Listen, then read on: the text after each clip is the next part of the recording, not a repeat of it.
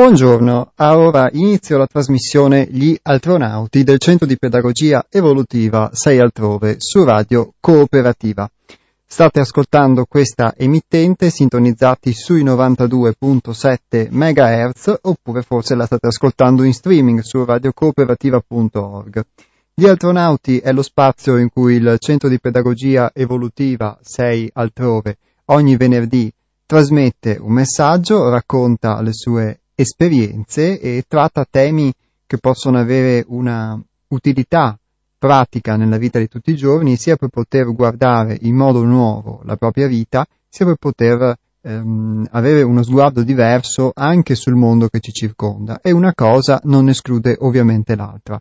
La nostra quindi è una trasmissione di attualità, possiamo definirla interiore ed esteriore allo stesso tempo, cercando di fornire degli strumenti diversi per eh, poter anche eh, elaborare e osservare in un altro modo le proprie dinamiche, le dinamiche che riflettiamo all'esterno nella vita di tutti i giorni. Prima di entrare nel vivo della trasmissione di oggi, vi ricordo i contatti e i riferimenti della nostra associazione che si trova a Torreglia in provincia di Padova in via della Busa numero 12 il nostro numero di telefono è lo 049 99 03 93 4.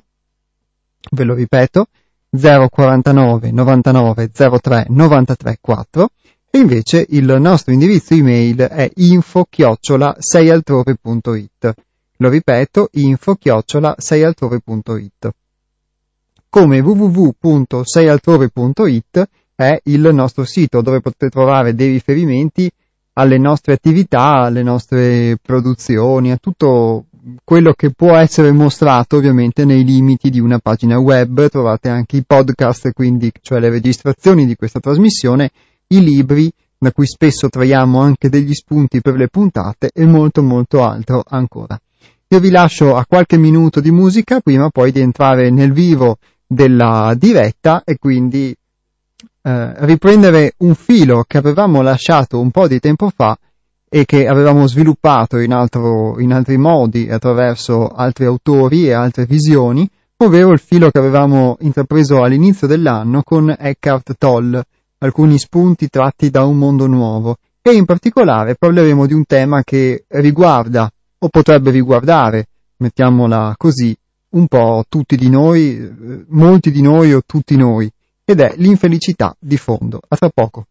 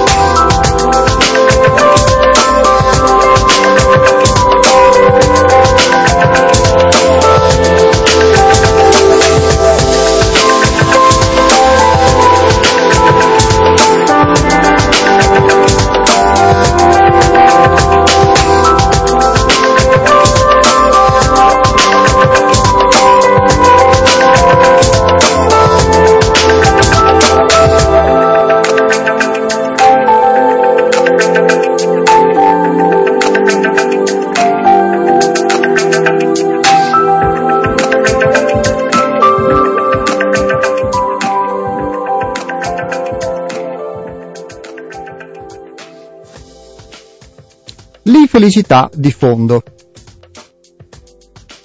L'ego crea separazione e la separazione crea sofferenza. L'ego, perciò, è chiaramente patologico. A parte le emozioni negative più ovvie come la rabbia e l'odio, vi sono altre forme, negat- altre forme più sottili di negatività che sono così comuni che di solito non sono riconosciute come tali, come l'impazienza, l'irritazione, il nervosismo e l'essere stufi. Costituiscono l'infelicità di fondo che in molte persone è lo stato interiore predominante. Dovete essere molto attenti e assolutamente presenti per riuscire a scoprirli. Ogni volta che lo fate è un momento di risveglio nel quale non siete identificati con la mente. Ecco qui uno degli stati negativi più comuni che facilmente vi può sfuggire, proprio perché è così comune, così normale. Sperimentate spesso un senso di scontentezza che potrebbe definirsi meglio come un generico senso di risentimento di fondo. Può essere specifico o no. Molte persone passano gran parte della loro vita in questo stato. Sono così identificate con questo che non sono in grado di staccarsi e di osservarlo.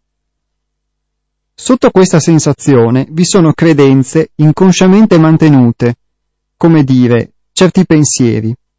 Pensate quei pensieri nello stesso modo in cui sognate i vostri sogni, quando dormite. In altre parole, non sapete che li state pensando, proprio come il sognatore non sa che sta sognando.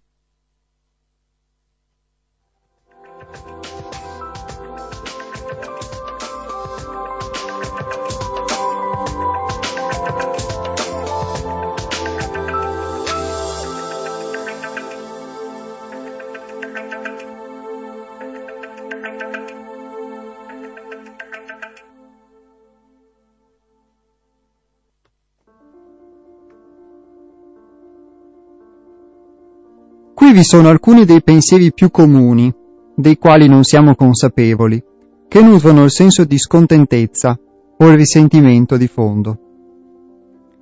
Ho tolto il contenuto da questi pensieri, così da lasciare la nuda struttura. In questo modo diventano più chiaramente visibili. Ogni volta che vi è dell'infelicità di fondo nella vostra vita, o anche evidente all'esterno, potete vedere quale di questi pensieri si applica e si adatta al vostro personale contenuto, in accordo con la vostra situazione personale.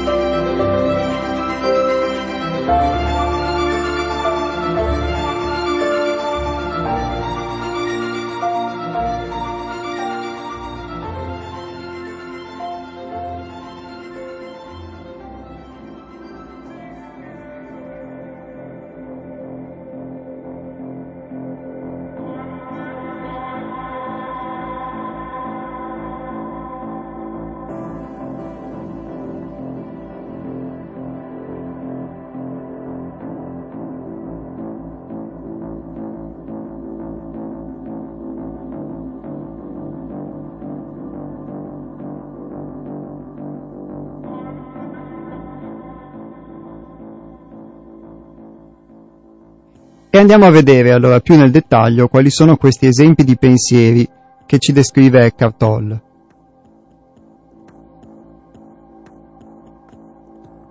Deve accadere qualcosa nella mia vita, prima che possa essere in pace o, po- o che possa essere felice, soddisfatto, eccetera.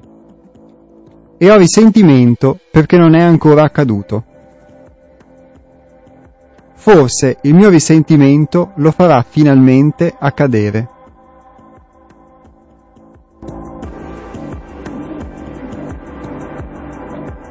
Sono risentito perché nel passato è accaduto qualcosa che non sarebbe dovuto accadere. Se non fosse successo, adesso sarei in pace. Oppure, sta accadendo qualcosa adesso che non dovrebbe accadere e ciò mi impedisce di essere in pace. Spesso le credenze inconsce sono dirette verso una persona e così l'accadere diventa il fare. Dovresti fare questo o quello, così io potrei essere in pace. E sono risentito perché non l'hai ancora fatto.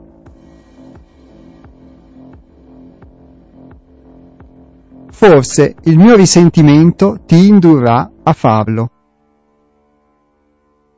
Oppure, qualcosa che tu o io hai fatto, detto o non hai fatto nel passato mi impedisce di essere in pace, adesso.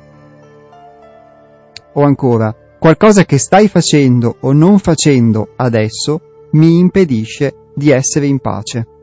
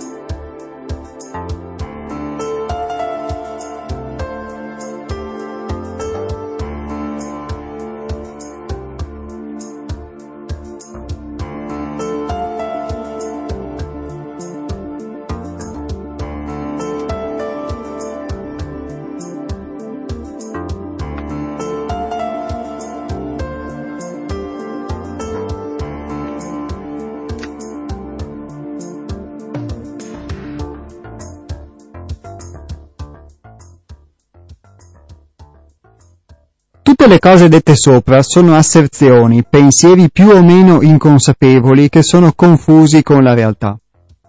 Sono storie che l'ego crea per convincervi che non potete essere in pace adesso o che non potete essere pienamente voi stessi adesso. Essere in pace ed essere chi siete, cioè essere voi stessi, sono un'unica cosa. L'ego dice Forse in qualche momento nel futuro posso essere in pace se questo accade, oppure ottenendo una cosa o diventando così. Oppure non posso mai essere in pace perché è successo qualcosa nel passato. Ascoltate le storie della gente e tutte possono essere intitolate Perché non posso essere felice adesso? L'ego non sa che la vostra sola opportunità per essere in pace è adesso o forse lo sa e ha paura che voi possiate scoprirlo. La pace, dopo tutto, è la fine dell'ego.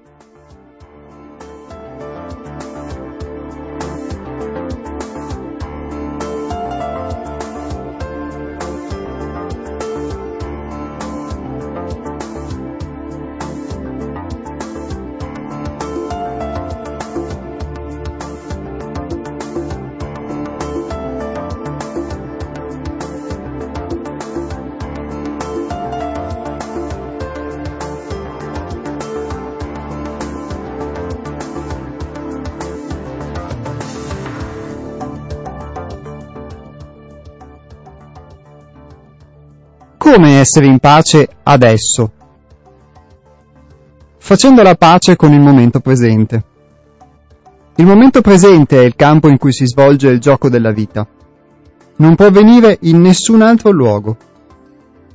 Quando avete fatto la pace con il momento presente, osservate cosa accade, cosa potete fare o scegliere di fare. o piuttosto cosa fa la vita attraverso di voi. Vi sono quattro parole che racchiudono il segreto dell'arte di vivere, il segreto di ogni successo e della felicità. Uno con la vita. Essere una cosa sola con la vita è essere una cosa sola con l'adesso. Allora comprendete che voi non vivete la vita, ma che la vita vive voi. La vita è il danzatore e voi siete la danza.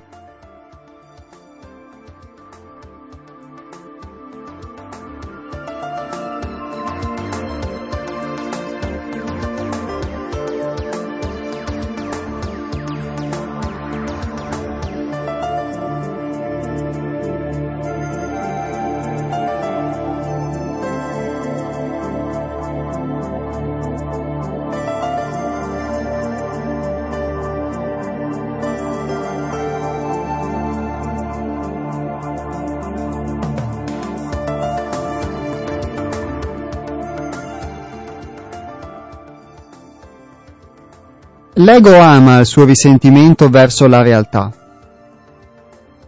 Cos'è la realtà? Qualsiasi cosa vi sia.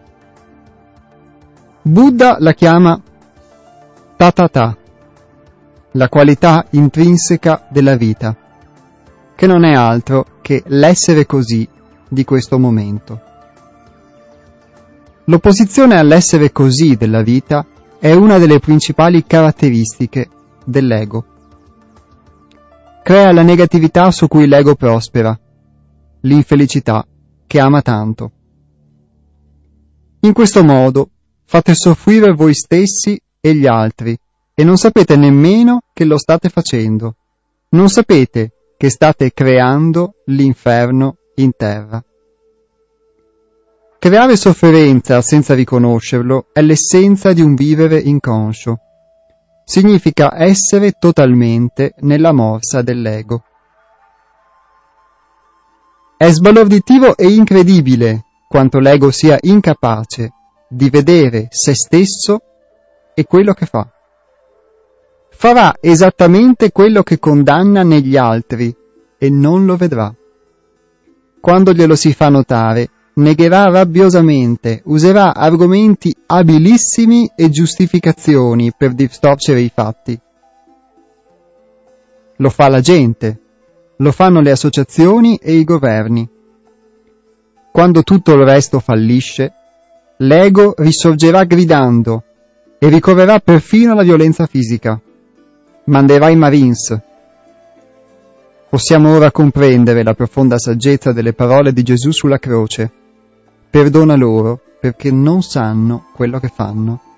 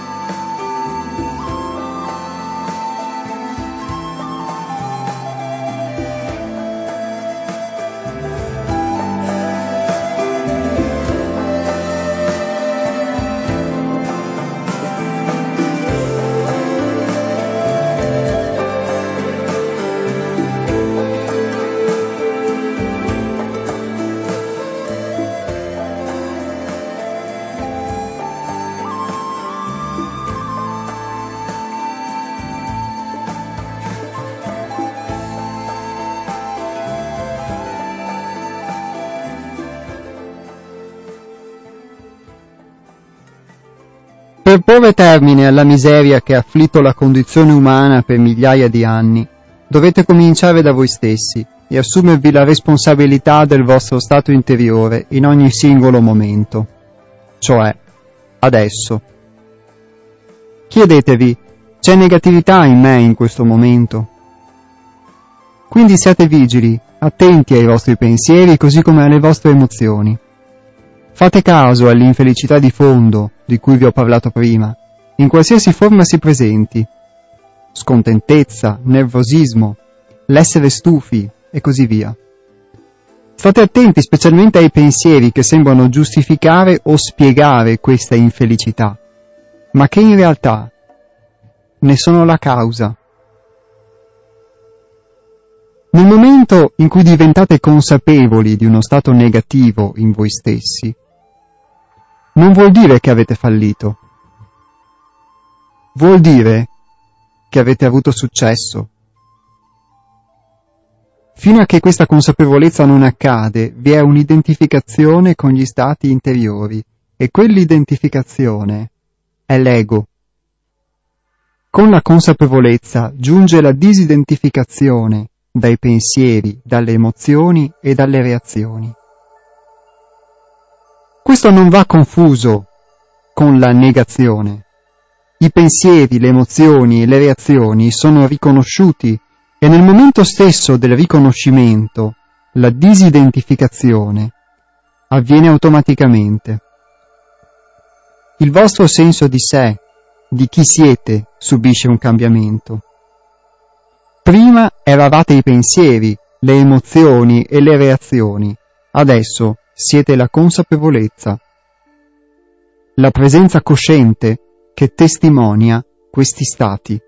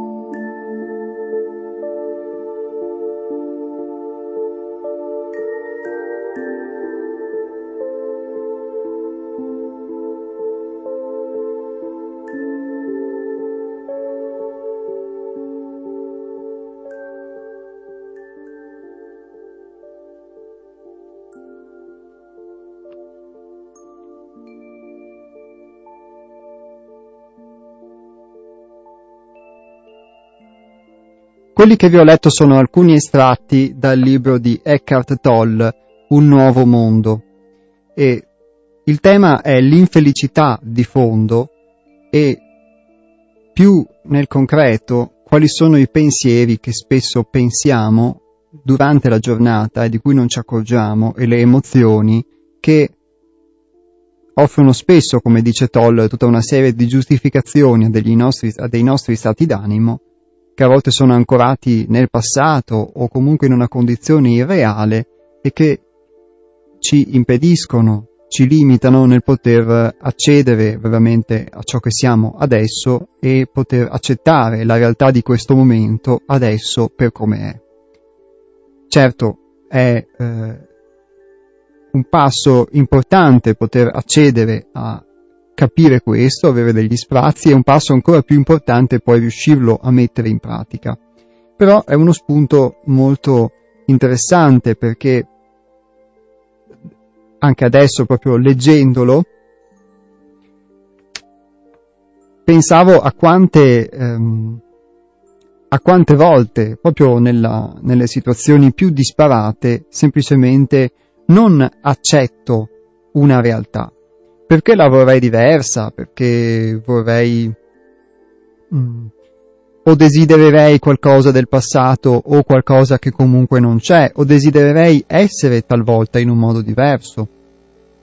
E questo mi impedisce di poter essere eh, presente, di poter accettare la realtà per come è e accettare che fluisca. Vorrei farla fluire in un modo diverso, vorrei essere padrone di questa realtà, ma nel senso di poterla incasellare e incastrare affinché questa soddisfi i miei desideri. Invece, molto spesso le, co- le cose sono pro- come sono e siamo noi, sono io che creo un argine. E questo argine, per quello che io ho potuto cogliere da questo testo, e forse voi avete colto cose ancora più profonde, è quello che Eckhart Tolle chiama l'ego, che nei suoi desideri, nei pensieri relativi al passato o in uh, delle limitazioni che pone, pone uh, un argine tra noi e la vita, pone una separazione, pone una, una vera e propria barriera che impedisce quindi di far fluire la vita, far fluire l'esperienza. E Toll all'inizio cita anche degli stati d'animo che forse per noi sono spesso molto abituali, o delle condizioni che si vivono, l'impazienza, l'irritazione, il nervosismo, l'essere stufi, che sembrano costituire una infelicità di fondo, ma alla quale siamo così tanto abituati e lo, ne parlo proprio per esperienza personale, che non ce ne rendiamo conto. E quindi quella nota di infelicità, quella nota di tristezza, quella nota che ci vorrebbe, vorrebbe che le cose fossero diverse da come sono, di fatto ci accompagna sempre, ci contraddistingue ed è come una musica di sottofondo a qualsiasi cosa che facciamo. E siamo talmente abituati, si è talmente abituato il nostro orecchio a sentirla che non ce ne accorgiamo nemmeno. E Forse ce ne accorgiamo e talvolta possiamo anche averne paura quando invece questa nota sfuma, gradualmente oppure all'improvviso, e abbiamo paura di questo silenzio dal quale può emergere anche una musica diversa, ma siccome non, non ce l'abbiamo in memoria, allora questo ci fa paura. E eh, siccome abbiamo parlato di modelli nelle ultime puntate, diciamo in questi primi due mesi di, di trasmissione, oggi è la prima puntata del mese di marzo, e abbiamo affrontato il tema dei paradigmi, quindi di come eh, modelli siano quelli su cui forgiamo la nostra vita, forgiamo la nostra esistenza e di conseguenza poi su cui è forgiata la società. E quindi a nostra volta noi eh, siamo influenzati dalla società e la influenziamo in questo reciproco scambio che si fonda però su dei modelli che noi abbiamo introiettato, che sono dentro di noi a cui ci conformiamo spesso proprio per abitudine, per inclinazione automatica, senza nemmeno accorgercene. L'ego, mm, forse possiamo considerarlo così, quello che chiamiamo ego, come una sorta di eh, modello a cui ci conformiamo. Questo modello però implica tutta una modalità di conoscenza della realtà e di rapportarci con la realtà che fa di queste cose che ha citato eh, Eckhart Tolle, secondo me, proprio un eh, elemento costitutivo di questo nostro modello. Quindi il fatto di poter ehm, vivere questi, questa condizione di infelicità di fondo a un certo punto per noi diventa un modello, da cui facciamo fatica a poterci distaccare e, eh, e di cui eh, Toll suggerisce all'inizio e potete eventualmente trarre, trarre spunto se ritenete, lo ritenete valido da questi suoi suggerimenti, suggerisce di poter eh, vedere questi pensieri, queste mh, emozioni, queste eh, condizioni che viviamo e di poterlo fare senza che il rendersi conto di essere in uno stato negativo possa comportare da parte nostra un giudizio o un autogiudizio, come spesso invece accade. Perché eh, proprio il poter vedere questa cosa non è un indice di fallimento, non è un indice di dire ecco anche oggi sono triste, anche oggi sono depresso, anche oggi sono arrabbiato, anche oggi mi è sfuggita una reazione automatica con quella persona che mi ha detto quella cosa e quindi non sono riuscito a trattenermi, ma mh, il poter vedere invece queste cose eh, è da vedersi secondo Toll come un successo perché normalmente noi queste reazioni automatiche, queste condizioni le vivremo senza eh, accorgerci di esse, quindi saremo in questo senso vissuti da esse e, eh, e non avremo possibilità quindi nemmeno di vederle, che invece è già un primo passo. E eh, ripeto proprio questo, questo ultimo, queste ultime righe che vi ho appena letto.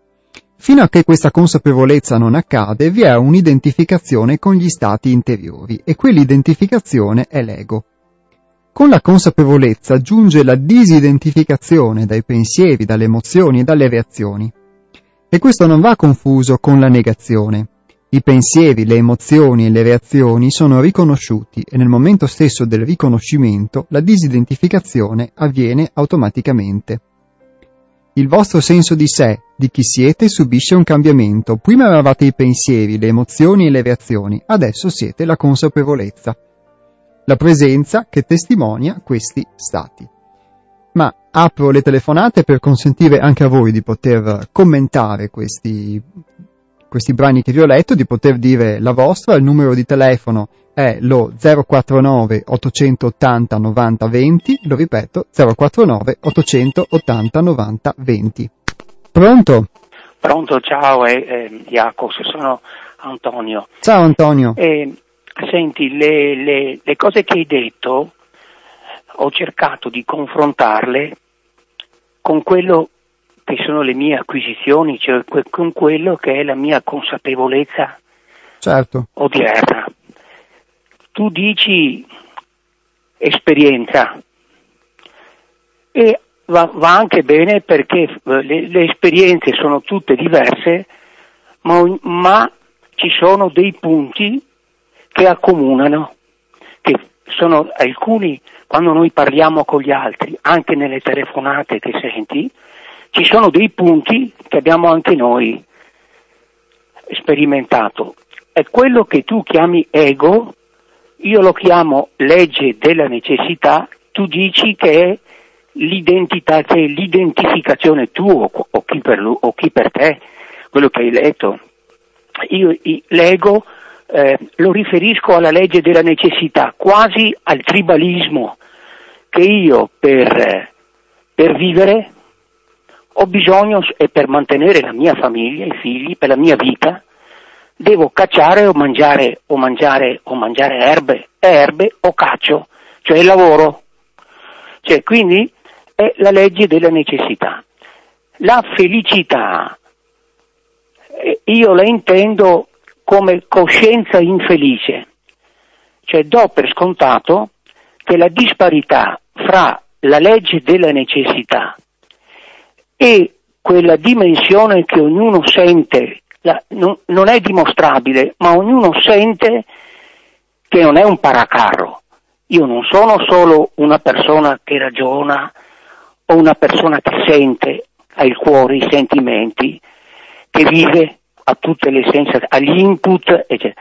Ma sento che potremmo definire la vita, ecco, alcuni dicono che una perdita secca di sacralità mi pareva che Denis o un ascoltatore, e chiedo scusa se ho capito male, eh, parlava di una, di, quasi di una innocenza, questo rapporto con la natura che abbiamo perso eh, con, la, con, la, scusa della razionalità, delle, del fare di, di 2 più 2 fa 4, c'è una specie di riduzionismo per cui noi per emanciparci dal fatto di attribuire i tuoni e i fulmini il, il Dio, noi abbiamo, in nome della scienza, abbiamo desacralizzato tutto.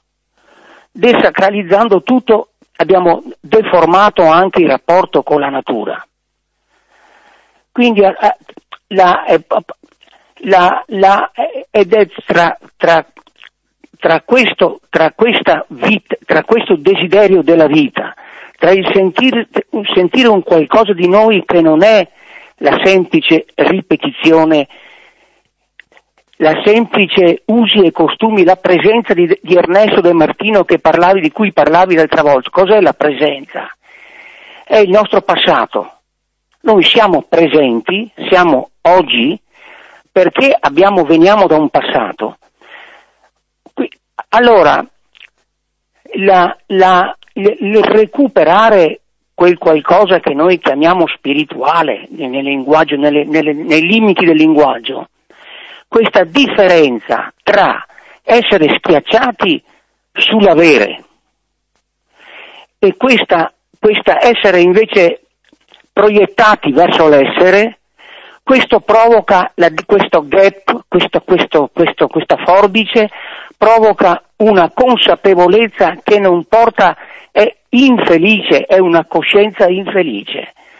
Mentre tu dicevi o quello, che, o quello che hai letto, dice che la consapevolezza è una strada per la felicità. Ecco, su questo diciamo, ci, ci voglio pensare su e ho dei dubbi. Io credo che la condizione umana sia quella, le, la, il dubito ergo sum. Albert Camus superava tutto questo in un secondo tempo, nel 44-45, eh, pensando che soltanto con la solidarietà, con la fraternità, con, la, con una, un'apertura dell'uno verso potesse superare questo che era l'assurdo dell'esistenza, l'assurdo del vivere. Quindi io collego l'assurdo del vivere alla coscienza infelice.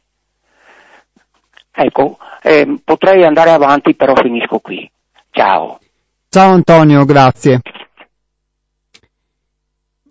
Ricordo ancora lo 049 880 90 20 a chi come Antonio vuole esprimere delle proprie opinioni in merito a quello di cui abbiamo parlato.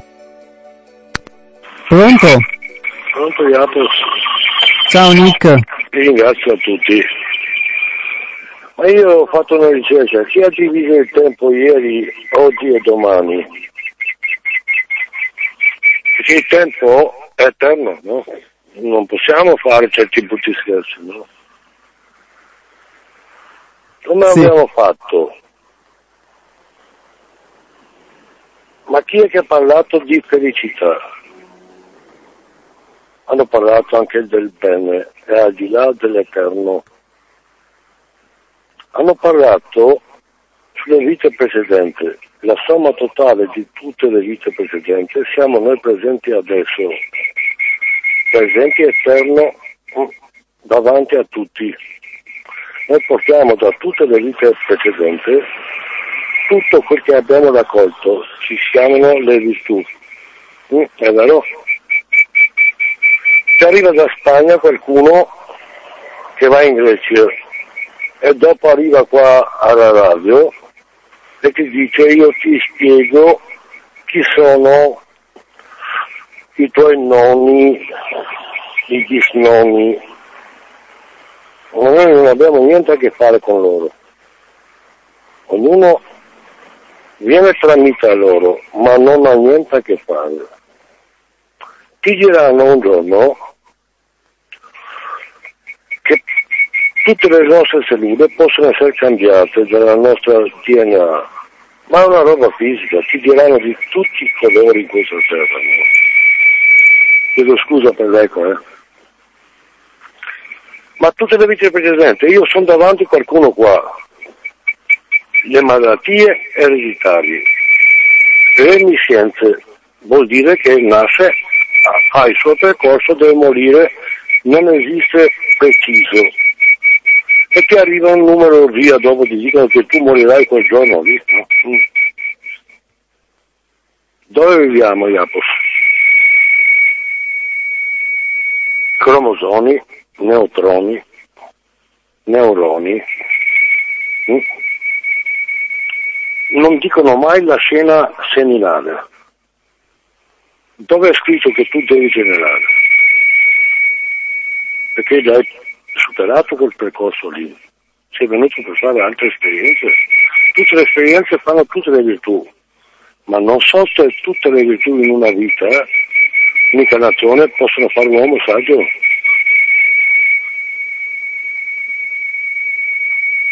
Mamma mia, cos'è quell'eco lì? Io ho bisogno di parlare con te.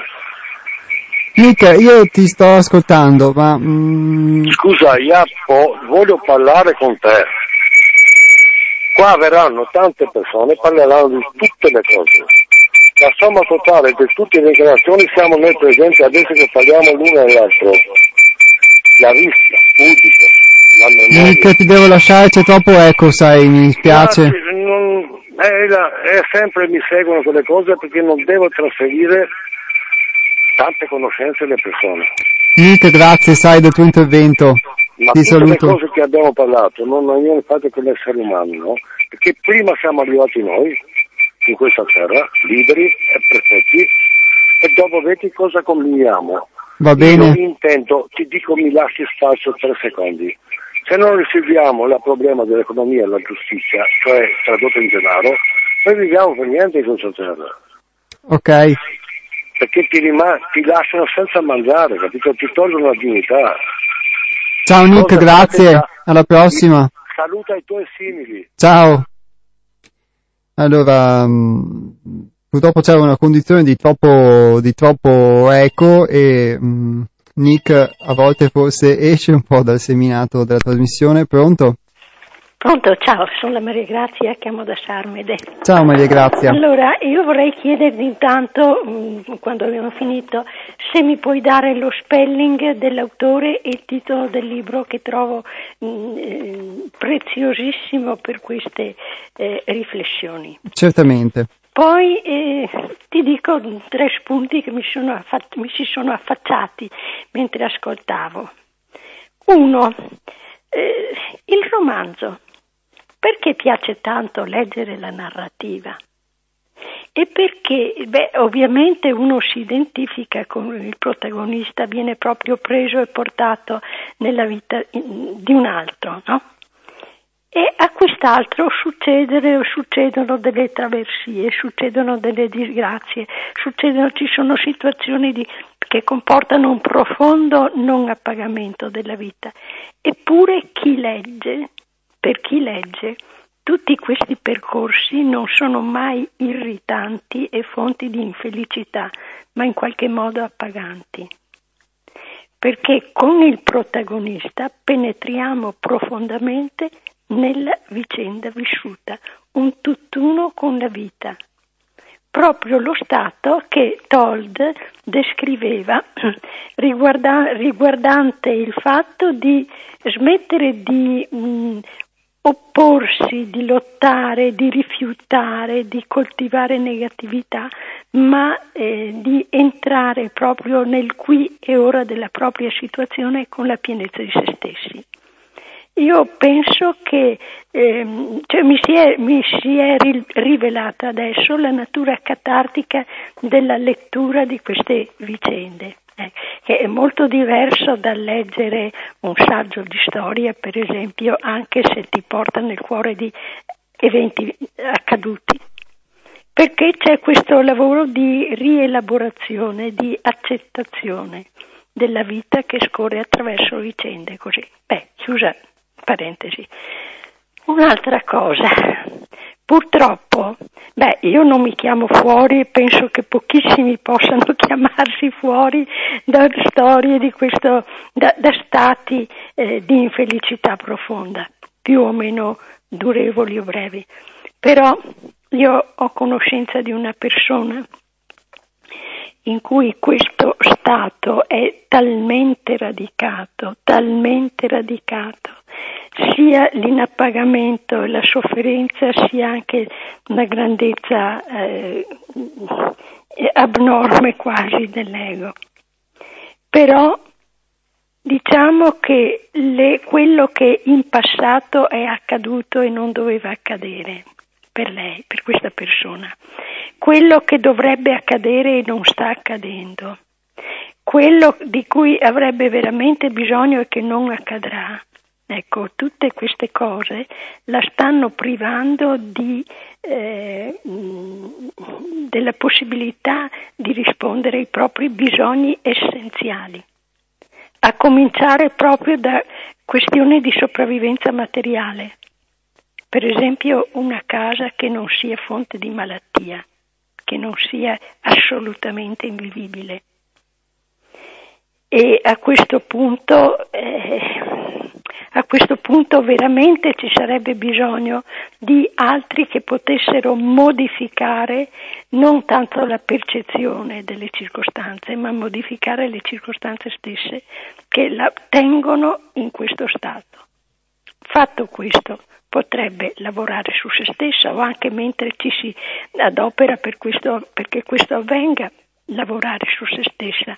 E, ma non è possibile. Io mi sto chiedendo come si può aiutare una persona così.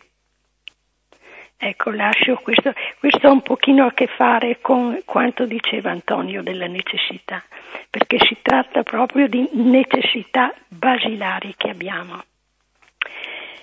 Poi una spolveratina molto più superficiale e una confessione personale. Eh, per me, mm, io sono relativamente felice su, su, questo punto, però non me ne ascrivo assolutamente merito, anzi, continuando il discorso che facevo prima, che ho fatto un attimo fa, ringrazio, ringrazio il complesso delle circostanze in cui mi trovo. Ci sono, però, ci sono però delle macchie, delle piccole incrinature. Per esempio, io ho bisogno di fare sempre qualche cosa di cui sono intimamente convinta. Fare adesso una cosa che sono convinta di dover di fare adesso, non necessariamente di dovere. Può essere una convinzione basata su sentimento anche etico, può essere una convinzione basata sulla, sul riconoscimento della razionalità, può essere invece una convinzione basata sul bisogno di appagamento di, um, di necessità, chiamiamole necessità, forse non lo sono, anzi probabilmente non lo sono, interiori. Vi spingo oltre nel denudarmi in pubblico. Io ho delle mani molto irrequiete e fin dall'origine è fondamentale per me misurarmi con qualche cosa che produca bellezza. Io non sono in pace se non riesco a fare qualche cosa orientato a questo fine. E, e allora eh, quello che in questo momento magari mi viene richiesto, oppure è razionale, oppure è doveroso che io faccia, e mi distoglie da un'ispirazione dell'altra natura, quello profondamente mi irrita. Ecco, cercherò di giovarmi di, delle riflessioni di Todd anche in merito a questo, quantomeno eh, con l'idea di differire portare un po' di pazienza e differire nel, tempo queste, chiamiamole eh, relativamente e, eh, come dire, un po' frivolamente esigenze. Grazie e saluti a tutti. Grazie a te Maria Grazia, alla prossima e grazie soprattutto della tua sincerità di averci raccontato appunto qualcosa di te.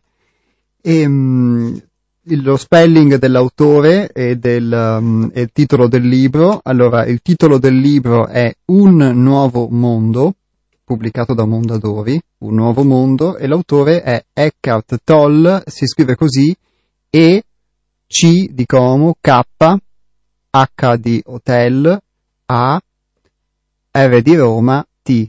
Quindi Eckhart, E, C, K, H, A, R, T, e il, um, il cognome è Toll, scritto T-O-L-L-E. T-O-L-L-E. Eckhart Toll, Un mondo nuovo. E sulla scia di questi ultimi interventi, in particolare di questo intervento di Maria Grazia, ma anche del precedente intervento di Antonio, e relativamente a Nick diciamo si è spinto forse su piani più metafisici invece la, la, puntata era più a guardare questa nostra realtà quotidiana che ognuno di noi vive. Eh, proseguo la lettura perché secondo me gli spunti che l'autore che stiamo affrontando oggi ci fornisce in questo uh, proseguio delle, delle pagine destinate alla puntata diciamo potrà dare anche alcune risposte a delle domande che sono state poste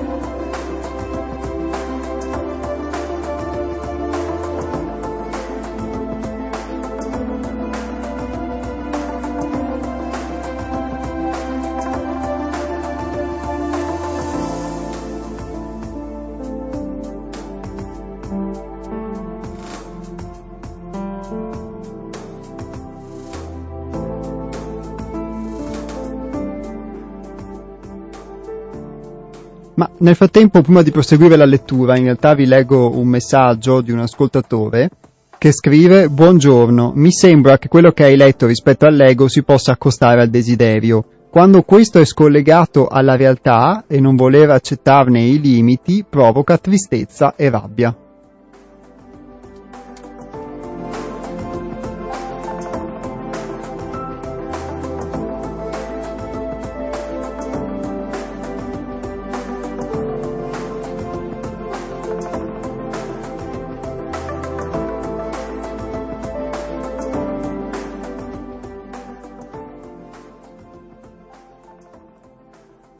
Un giorno sarò libero dall'ego. Chi sta parlando? L'ego. Liberarsi dall'ego non è un grosso lavoro, ma un lavoro molto piccolo. Tutto quello che dovete fare è essere consapevoli dei vostri pensieri ed emozioni nel momento in cui accadono. Questo non è realmente un fare, ma un vigile vedere. In questo senso è vero che non c'è nulla che potete fare per liberarvi dall'ego. Quando avviene questo cambiamento che implica uno spostamento dal pensiero alla consapevolezza, un'intelligenza molto più grande dell'abilità dell'ego inizia a operare nella vostra vita. Grazie alla consapevolezza, le emozioni e perfino i pensieri si spersonalizzano la loro natura impersonale è riconosciuta. Non vi è più un senso del sé in essi. Sono le emozioni umane, umani pensieri. La vostra intera storia personale, che in fondo non è altro che una storia, un fascio di pensieri e di emozioni, diventa di secondaria importanza e non occupa più il posto in prima fila della vostra coscienza. Non costituisce più a lungo la base della vostra identità. Siete la luce della presenza, la consapevolezza che viene prima ed è più profonda di ogni pensiero ed emozione.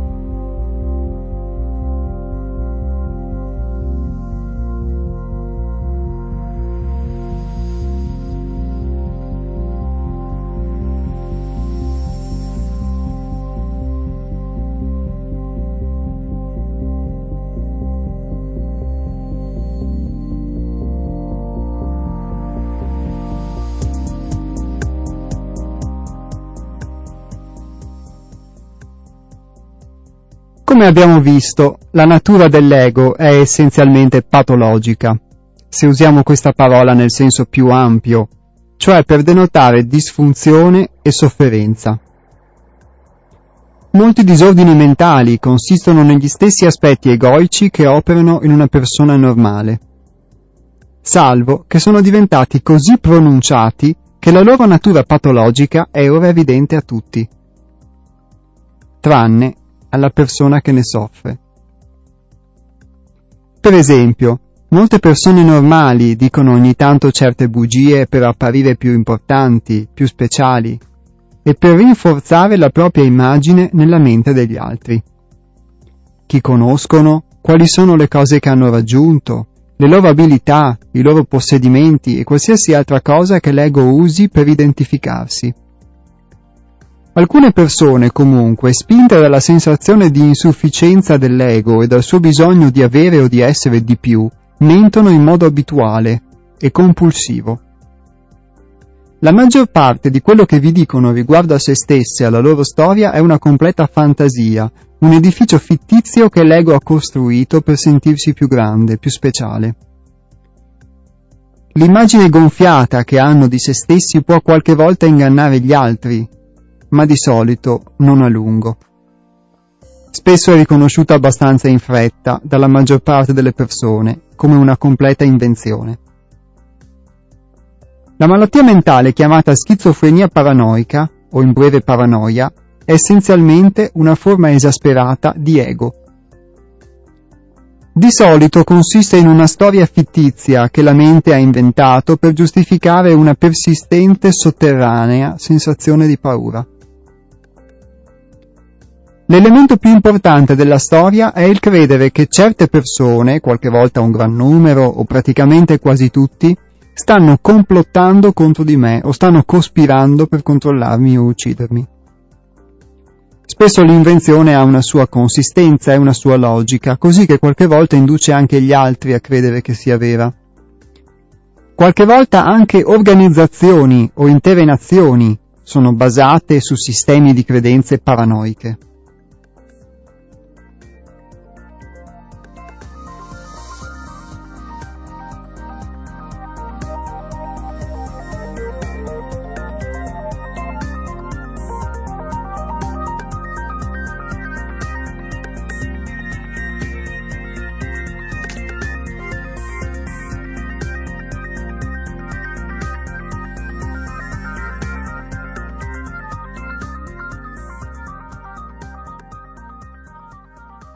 La paura dell'ego e la sfiducia negli altri, la sua tendenza a enfatizzare l'estraneità degli altri, focalizzandosi sulle loro supposte colpe e facendo di queste colpe la loro identità, si spinge ancora più in là e fa degli altri dei mostri inumani.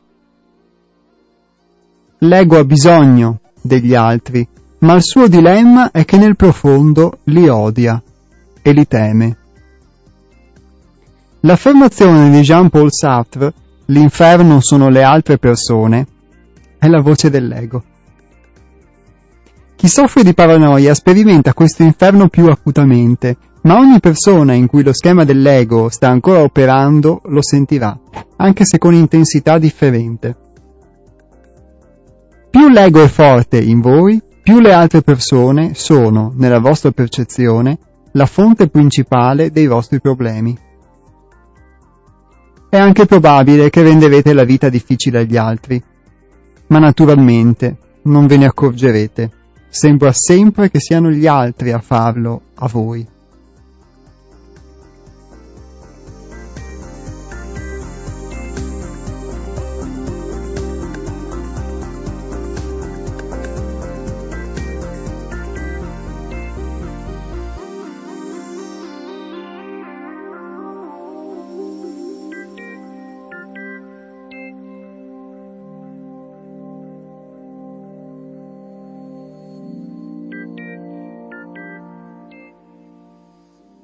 La paranoia si manifesta anche attraverso un altro sintomo, che è un elemento di ogni ego, ma che nella paranoia prende una forma più estrema. Più la persona sofferente vede se stessa perseguitata, spiata o minacciata dagli altri, più si rafforza il suo senso di essere il centro dell'universo, intorno al quale tutto ruota, e più si sente speciale e importante perché è il punto focale immaginario dell'attenzione di così tante persone. Il suo senso di essere una vittima, di essere giudicata male da così tanta gente, la fa sentire molto speciale. Nella storia che è alla base del suo sistema illusorio, spesso assegna a se stessa sia il ruolo di vittima sia quello di eroe potenziale, destinato a salvare il mondo o a sconfiggere le forze del male.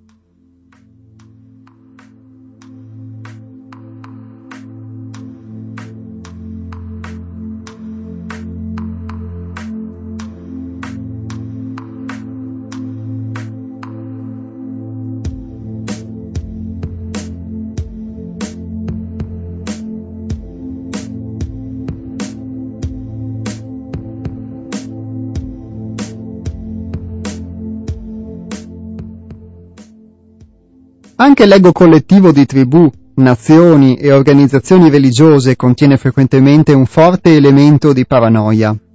Noi contro gli altri cattivi. È la causa di molta sofferenza umana. l'Inquisizione spagnola, le persecuzioni e i roghi di eretici e di streghe, le relazioni tra nazioni che hanno portato alla prima e alla seconda guerra mondiale, il comunismo e la sua storia, la guerra fredda, il maccartismo in America negli anni 50, il prolungato conflitto in Medio Oriente, sono tutti episodi dolorosi nella storia umana, dominata da un'estrema paranoia collettiva. Quanto più gli individui, i gruppi o le nazioni sono inconsapevoli, più è probabile che la patologia dell'ego assuma la forma della violenza fisica. La violenza è primitiva, ma tuttora è un modo molto diffuso con cui l'ego cerca di asserire se stesso, di sentirsi nel giusto rendendo l'altro sbagliato. Fra persone molto inconsapevoli, le discussioni possono portare facilmente alla violenza fisica, ma che cos'è una discussione? Due o più persone che esprimono opinioni diverse. Ogni persona è così identificata con i pensieri che formano la sua opinione che quei pensieri si condensano in una posizione mentale che è investita da un senso del sé. In altre parole, l'identità e il pensiero si fondono.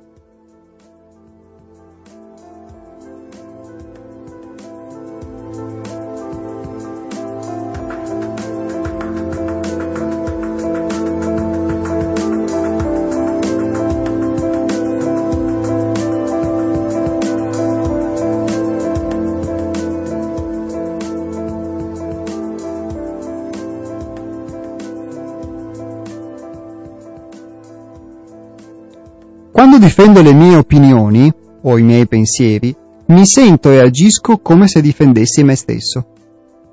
Inconsciamente mi sento e agisco come se stessi lottando per la sopravvivenza e le mie emozioni rifletteranno questa credenza inconscia, diventando turbolente. Sono sconvolto, arrabbiato, sulla difensiva o aggressivo. Ho bisogno di vincere a tutti i costi o sarò annientato. Questa è, è l'illusione. L'ego non sa che la mente e le posizioni mentali non hanno nulla a che fare con chi siete voi, perché l'ego è la mente inosservata. Nello Zen si dice non cercare la verità, smetti solamente di nutrire le opinioni. Cosa significa? lascia andare le identificazioni con la mente. Allora chi siete voi, al di là della mente, emerge da solo.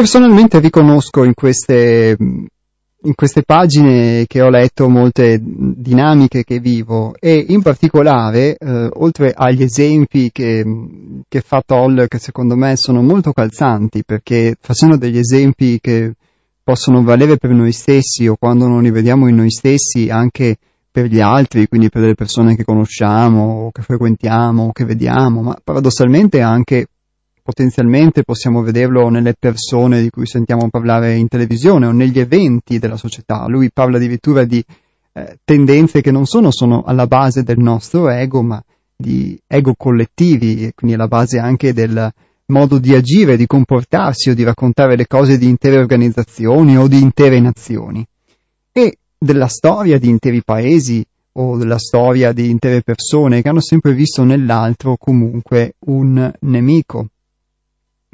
O si potrebbe aggiungere eh, anche un salvatore, ma comunque nell'altro hanno riflesso in qualche modo loro stessi, come nell'altro spesso riflettiamo noi stessi. E ehm, io mi sono molto riconosciuto in, in, questa frase che al di là delle mh, dinamiche in cui si può applicare questo contesto che lui definisce paranoia, ma che non è solo una cosa esasperata, ma è qualcosa che può accomunarci in un modo più profondo o meno profondo, più esasperato o meno, o più sottile, anche nelle dinamiche di tutti i giorni, il fatto di eh, sentirsi al centro del mondo non solamente quando raccontiamo cose che non sono vere, quindi mh, mm, ci esibiamo in una realtà illusoria che di fatto è un'illusione, eh, ma anche quando passivamente siamo vittime delle nostre stesse realtà illusorie. Quindi non solo quando ci crediamo, tra virgolette, diciamo, i più belli, i più ricchi, i più fortunati o i più eh, o raccontiamo cose che non sono vere per poter apparire belli agli occhi degli altri e quindi di conseguenza poter dare valore a noi stessi in questo modo attraverso le cose che gli altri possono pensare di noi. Ma anche quando lo viviamo in modo passivo e quindi ehm, ci eh, facciamo tutto un film mentale secondo cui c'è qualcuno che ce l'ha con noi o oppure che comunque hai fatto qualcosa di sbagliato, eccetera, eccetera, sei la costante vittima del mondo, e questo eh, di fatto è un film, è un'illusione. E qui eh, la cosa mh, bella è che ehm, Toll, il nostro autore di oggi, eh, lo scrive quando scrive nella storia che è alla base del suo sistema illusorio, cioè della persona che vive queste cose, vive questi pensieri, è vissuta da questi pensieri ma non se ne accorge, nella storia che è alla base del suo sistema illusorio, spesso assegna a se stessa sia il ruolo di vittima sia quello di eroe potenziale, destinato a salvare il mondo e a sconfiggere le forze del male. E, um, e soprattutto il suo senso di essere una vittima, di essere giudicata male da così tanta gente, la fa sentire molto speciale. Quindi eh, lui parla di sistema illusorio, perché di fatto questo nostro sistema di credenze eh, nella misura in cui non riescono ad adeguarsi alla realtà, diventano eh, delle illusioni. Per chi ha avuto la possibilità anche di, di, ascoltare a sprazzi le puntate precedenti, attraverso altri testi abbiamo affrontato un tema simile, parlando dell'avere e dell'essere, parlando della ehm, necessità di poter adeguare anche i propri pensieri alla conoscenza della propria natura. Quindi per mantenere questa analogia, quello che vedo in, queste righe che abbiamo letto um, di Eckhart Tolle è proprio questo, trasposto in, con parole diverse e con esempi diversi, che sono sicuramente uh, scritte con un linguaggio che è quello di oggi, quindi del nostro secolo, e, e possono risultare quindi anche di una maggior valenza pratica o comprensibilità.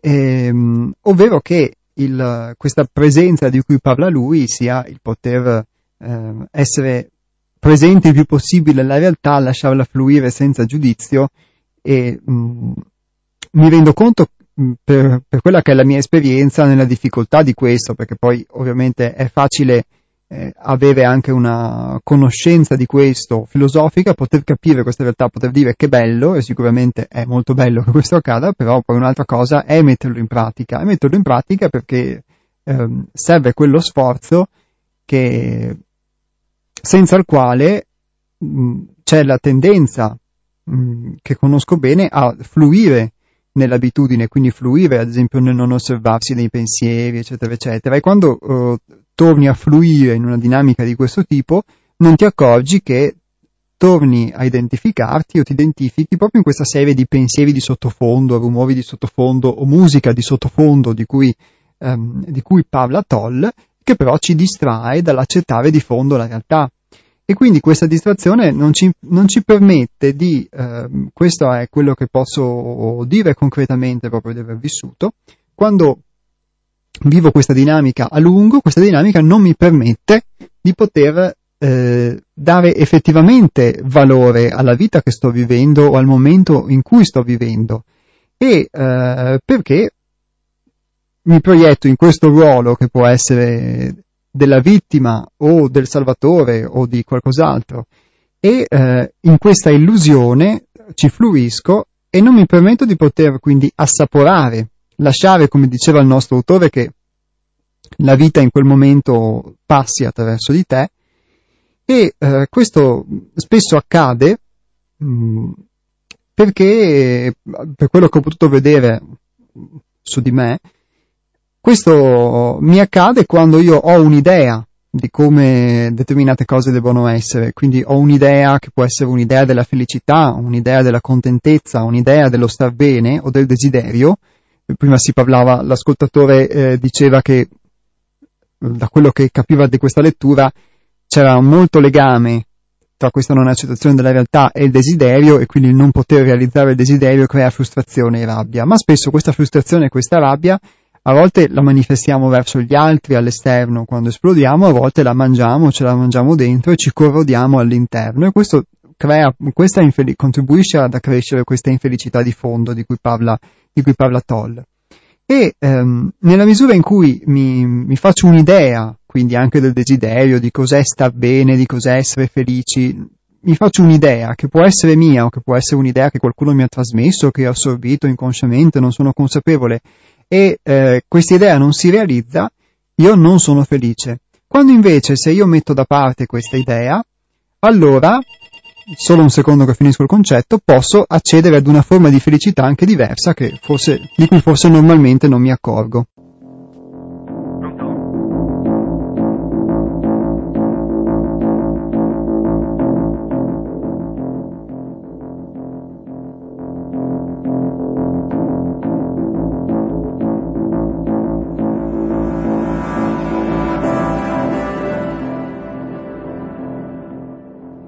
E come vi stavo dicendo, può capitare quindi che facendoci un'idea delle cose, di fatto non riusciamo ad accedere alla realtà che stiamo vivendo in quel momento. Quindi se ho un'idea che essere felici debba essere, vi faccio un esempio molto banale ma semplice che possa essere di facile comprensione, essere a far niente su una spiaggia a prendere il sole, nella misura in cui non riesco a farlo perché devo lavorare, perché devo fare tutta una serie di cose, non accedo a tante felicità che posso vivere in quel momento che non corrispondono a quella mia idea di felicità, ma che forse possono anche darmi una felicità maggiore. Quindi può essere la felicità anche in questo momento di essere qui e fare una trasmissione radiofonica o ascoltare la radio o lavare i piatti o fare qualcosa e in quel momento provare una, una percezione, vivere una forma di contentezza in quello che stai facendo o di soddisfazione che non avresti mai potuto vivere altrimenti inseguendo un'idea che non si realizzerà mai.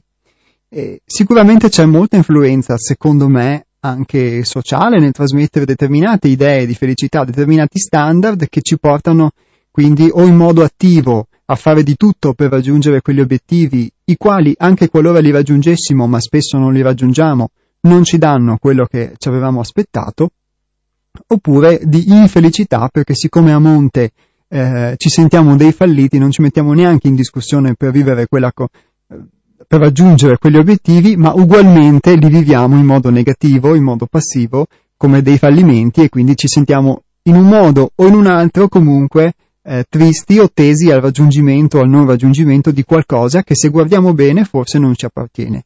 Quindi dare degli strumenti in più per potersi osservare significa anche poter, eh, forse proprio come dice Toll, mettere da parte talvolta le cose che sappiamo e, eh, e lasciare semplicemente che le, cose, che le cose fluiscano. Può essere una nuova forma di saggezza, chi lo sa. Nel frattempo ci ha raggiunto un altro sms di un ascoltatore o di un'ascoltatrice che scrive Tutte queste cose, vere secondo me, sono allo stesso tempo le stesse che hanno portato l'uomo alla proliferazione, al suo sviluppo attuale. Beh, eh, grazie, sicuramente un punto di vista, non so come mh, mm, tu lo, in, mh, mm, lo, interpretassi, probabilmente mh, mm, per come posso leggere io questo messaggio che è arrivato, eh, forse c'è un fraintendimento, nel senso che si può pensare che l'idea anche molto americana di poter inseguire la felicità sia un'idea che ci, punt- che ci porta ad escludere tutto quello che arriva dal passato o a, ehm, ad inseguire costantemente quello che può essere il momento di conseguenza la felicità del momento. Questa è forse l'interpretazione che è stata data, non era questo il messaggio ovviamente della trasmissione. E, e mi riaggancio per questo al primo intervento che è stato fatto, che è l'intervento di Antonio, dove lui faceva riferimento all'identità e all'identificazione. Eh, premesso ovviamente che mh, quelli che abbiamo letto sono degli estratti che possono fornire degli spunti e quindi anche proprio nel poter essere argomentati questi spunti li forniscono e quindi vi sono grato dei vostri interventi. Ovviamente non è mh, un, un, Vangelo quello che si propone. Il, um, posso fare per quella che è uh, la, la mia esperienza nel gruppo e quindi penso di poter parlare anche con una voce che non è solo mia, ma ehm, posso dire che questa identità non, non, rischiamo facilmente di metterla da parte, anzi spesso capita di trovarsi nelle condizioni come quella che descrive l'autore in cui eh, difendiamo delle idee che a volte possono essere delle idee sì politiche, religiose, filosofiche, ma talvolta sono anche proprio delle idee molto molto concrete nella, e, e piccole tra virgolette, eh, la tazzina di caffè o la cosa che deve essere fatta in un determinato modo perché stiamo difendendo eh, noi stessi e fluiamo veramente in una condizione in cui ehm, o ci irrigidiamo oppure vogliamo Um, tra virgolette, attaccare l'altro perché non rispecchia la nostra idea o, ne, o, abbiamo paura, perché di fondo entriamo proprio, si entra facilmente in una dinamica emotiva di questo, in una dinamica di questo tipo in cui eh, mi difendo da qualcosa come se fossi effettivamente un, um, mi stessi effettivamente difendendo da un invasore o da una, un animale feroce che mette a rischio la mia vita. E talvolta invece mh, mm, non è così, non è propriamente così. Eh, però abbiamo legato quelle che sono le nostre abitudini effettivamente a questo senso di sopravvivenza e siccome il senso di sopravvivenza e l'identità sono connesse, di fatto temiamo che anche se non c'è nessun rischio fisico di non sopravvivenza fisica nell'accettare un'idea diversa o nel prendere in considerazione un'idea diversa o mettere da parte una propria abitudine o cambiare abitudine, temiamo però che ne sarà sopraffatta questa nostra identità. Secondo me, mh, mm, ovviamente la mia è un'opinione, le due cose, il fatto di avere un passato e quindi di poter trarre utilità da un passato, dare un valore a quelle che sono anche le proprie qualificazioni, può andare di pari passo, e così rispondo anche all'ascoltatore che ha scritto questo messaggio, andare di pari passo con il, il poter essere presenti, nella misura in cui non significa che non dobbiamo avere delle idee, non significa che non dobbiamo fare delle associazioni che possono esserci utili alle cose che conosciamo, che abbiamo letto o che abbiamo sperimentato e che ci hanno eh, insegnato ad essere come siamo. Però che ehm, talvolta forse diamo troppa importanza a quello che è il passato e quindi non riusciamo ad aprirci alla possibilità di vedere altre cose che sono presenti nel passato e che se noi, che nel presente e che se noi guardiamo solamente con la luce eh, di quel passato, solamente attraverso i filtri che sono le credenze che abbiamo sviluppato e maturato nel passato, rischiamo di deformare e di non accogliere per ciò che è. E allora proiettiamo sugli altri quelli che sono i nostri conflitti, di cui parla, di cui parla Toll, eh, proiettiamo sugli altri questo senso di separazione e, come scrive l'autore all'inizio, nel primo brano che vi ho letto, l'ego è molto bravo a eh, vedere se stesso, perché si vede sempre riflesso negli altri. E quindi è come un è come quelle, quelle, giostre dove ci sono le camere degli specchi all'interno delle, delle sagre o delle, delle, fiere dove ci sono le giostre per bambini o per ragazzi e eh, entri e vedi la tua immagine riflessa in molti posti e ogni volta che ti muovi poi inizialmente fai fatica a trovare la via d'uscita perché ti vedi sempre riflesso e non sai bene dove stai andando. È un po' la stessa cosa, secondo me, solo che non ci accorgiamo di vederci riflesso e pensiamo che siano gli altri. E quindi io vedo riflesso me stesso negli altri o quelli che sono i miei conflitti negli altri siccome non me ne accorgo effettivamente faccio fatica ad uscire da questa camera degli specchi. Devo rendermi conto che è uno specchio. Per rendermi conto che è uno specchio devo fare forse quel, quel tentativo di cui parla Toll di poter essere presenti a quello che, che si vive tutti i giorni. Questo è il, il senso del messaggio. Un'ultimissima telefonata e un po' di musica nel frattempo.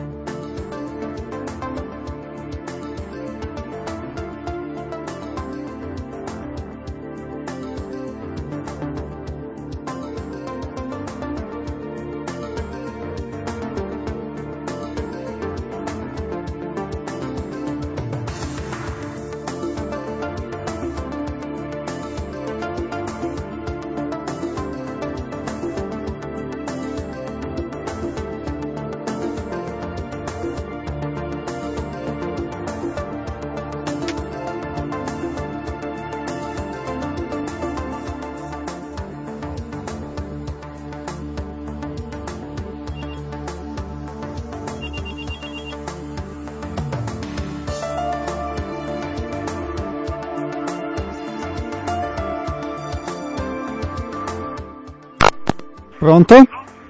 Pronto? Pronto? Ciao. Ciao. Ciao Nick. Si tratta di inconscio collettivo, conscio e subconscio. Si chiama filia, eros e agape. Eh, quando parliamo dell'io, nell'italiano è tradotto male.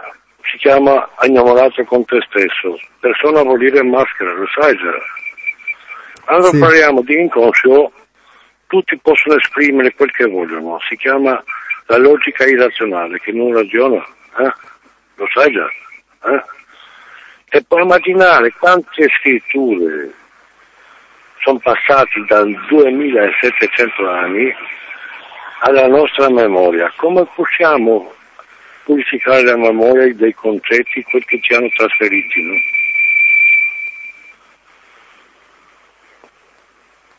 Sì, è Quando si sicuramente tratta di difficile. necessità, noi siamo arrivati qua, in questa terra liberi, precisi, con noi abbiamo portato dati, doni di tutti i colori, eccessi, difetti e ogni roba. Quando si tratta di sopravvivere è un diritto universale, basta andare in particolare in classi chi ha stabilito che te oggi non devi mangiare? Mm. Qua si tratta, eh, proprio. Cosa vuol dire i bisogni del corpo fisico? Mi fanno umiliare che devo chiedere a qualcuno che è più evoluto di me avere quel che mi appartiene? Chi stabilisce certe cose?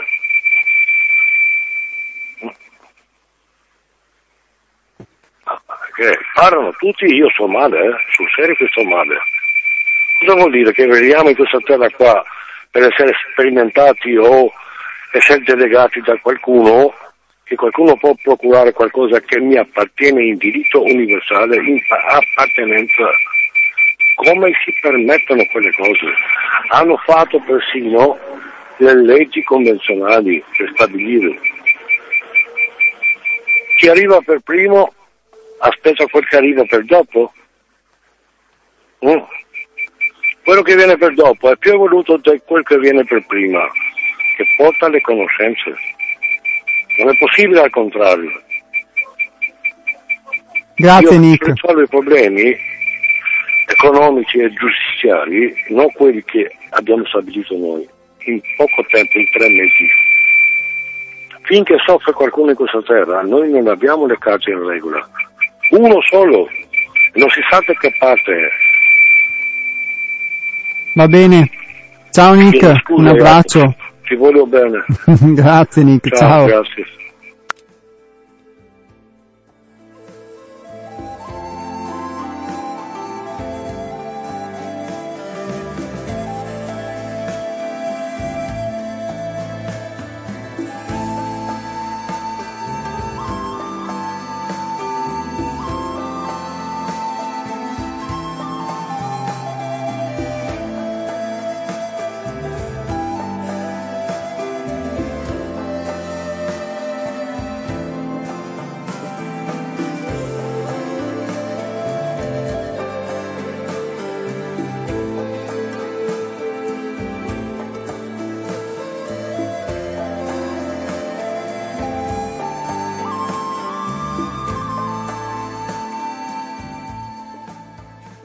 Il nostro ascoltatore Nick credo che abbia dato un'altra interpretazione possibile a come rapportarci con questo passato che costruisce la nostra identità e quindi il fatto che chi venga dopo possa essere più evoluto perché acquisisce le esperienze non solo proprie della propria vita, ma anche le esperienze delle generazioni che sono vissute prima di lui e che quindi possono essere trasmesse.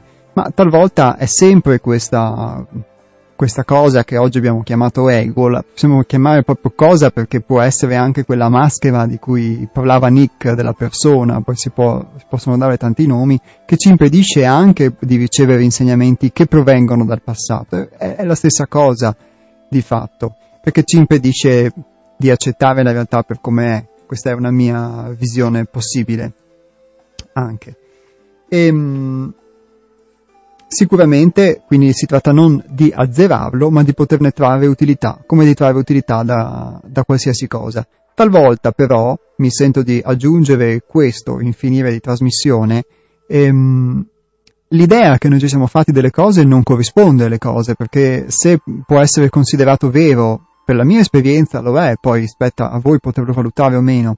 Quello che abbiamo letto oggi sul fatto che una persona si costruisce sulla base di interpretazioni illusorie della realtà, che applica alla realtà una storia deformata spesso di se stesso e che questo può accadere anche a eh, dimensioni, organizzazioni collettive, interi stati, di, di costruire quindi una storia falsata di se stessi, eh, come vittime, come carnefici, come salvatori o come qualsiasi cosa, allora bisogna spesso fare i conti anche con questo passato e quindi poter eh, accettare anche le cose che sono reali di noi stessi, sia i nostri difetti eh, che fa, faccio più fatica ad ammettere, sia i, i pregi che talvolta faccio, posso fare uguale fatica ad ammettere e, ehm, e però anche lasciare da parte quelle cose che invece non ci, non ci servono o che con la luce di un discernimento possiamo vedere essere non reali e quindi poter affrontare la vita in questo modo. Può essere uno spunto. Che ne dite? Ci sentiamo il prossimo venerdì, ovvero il 12 marzo, sempre dalle ore 12 alle ore 13.30, qui sui microfoni di Radio Cooperativa. Gli Apos, gli astronauti e il gruppo altrove quindi vi salutano e vi ringraziano di questa vostra partecipazione. Vi ricordo www.seialtrove.it sia per eh, le registrazioni della, della trasmissione degli astronauti sia per tutto quello che riguarda il centro di pedagogia evolutiva Sei Altrove che si trova a Torreglia in provincia di Padova. www.radiocooperativa.org sempre per i podcast di tutte le trasmissioni che pubblicano i loro podcast sul sito della radio sia per i riferimenti di Radio Cooperativa e quindi anche la possibilità di poter contribuire al permanere in vita di questa realtà radiofonica. Ciao a tutti!